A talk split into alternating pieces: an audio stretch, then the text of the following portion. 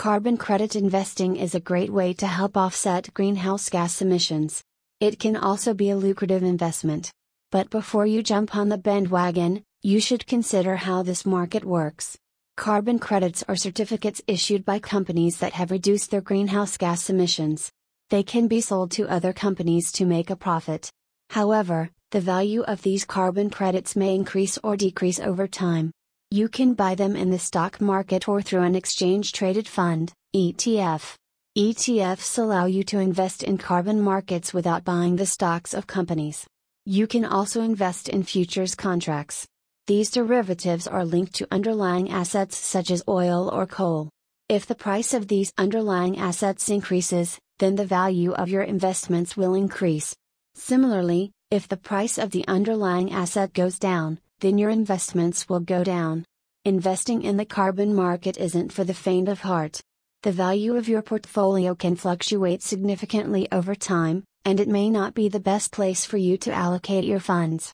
There are risks involved, so it is a good idea to talk to a financial advisor before making an investment.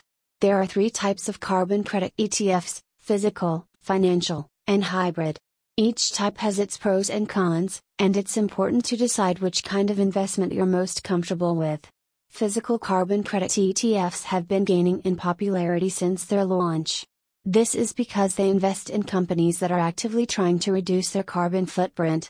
Some of these ETFs focus on green bonds, or fixed income debt instruments that are issued by companies that are seeking to fund environmentally friendly projects.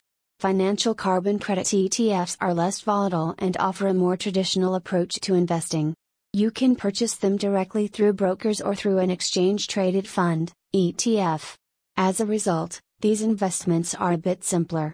Hybrid carbon credit ETFs combine the physical and financial aspects of carbon investment. For example, some funds can be changed by adjusting monthly or quarterly contributions. Investing in carbon credits can be a great way to support the transition to a low carbon global economy. Although the carbon market is growing rapidly, it is still relatively new. In the meantime, it's a good idea to diversify your portfolio. And while investing in a single company can be risky, there are plenty of opportunities to invest in the market.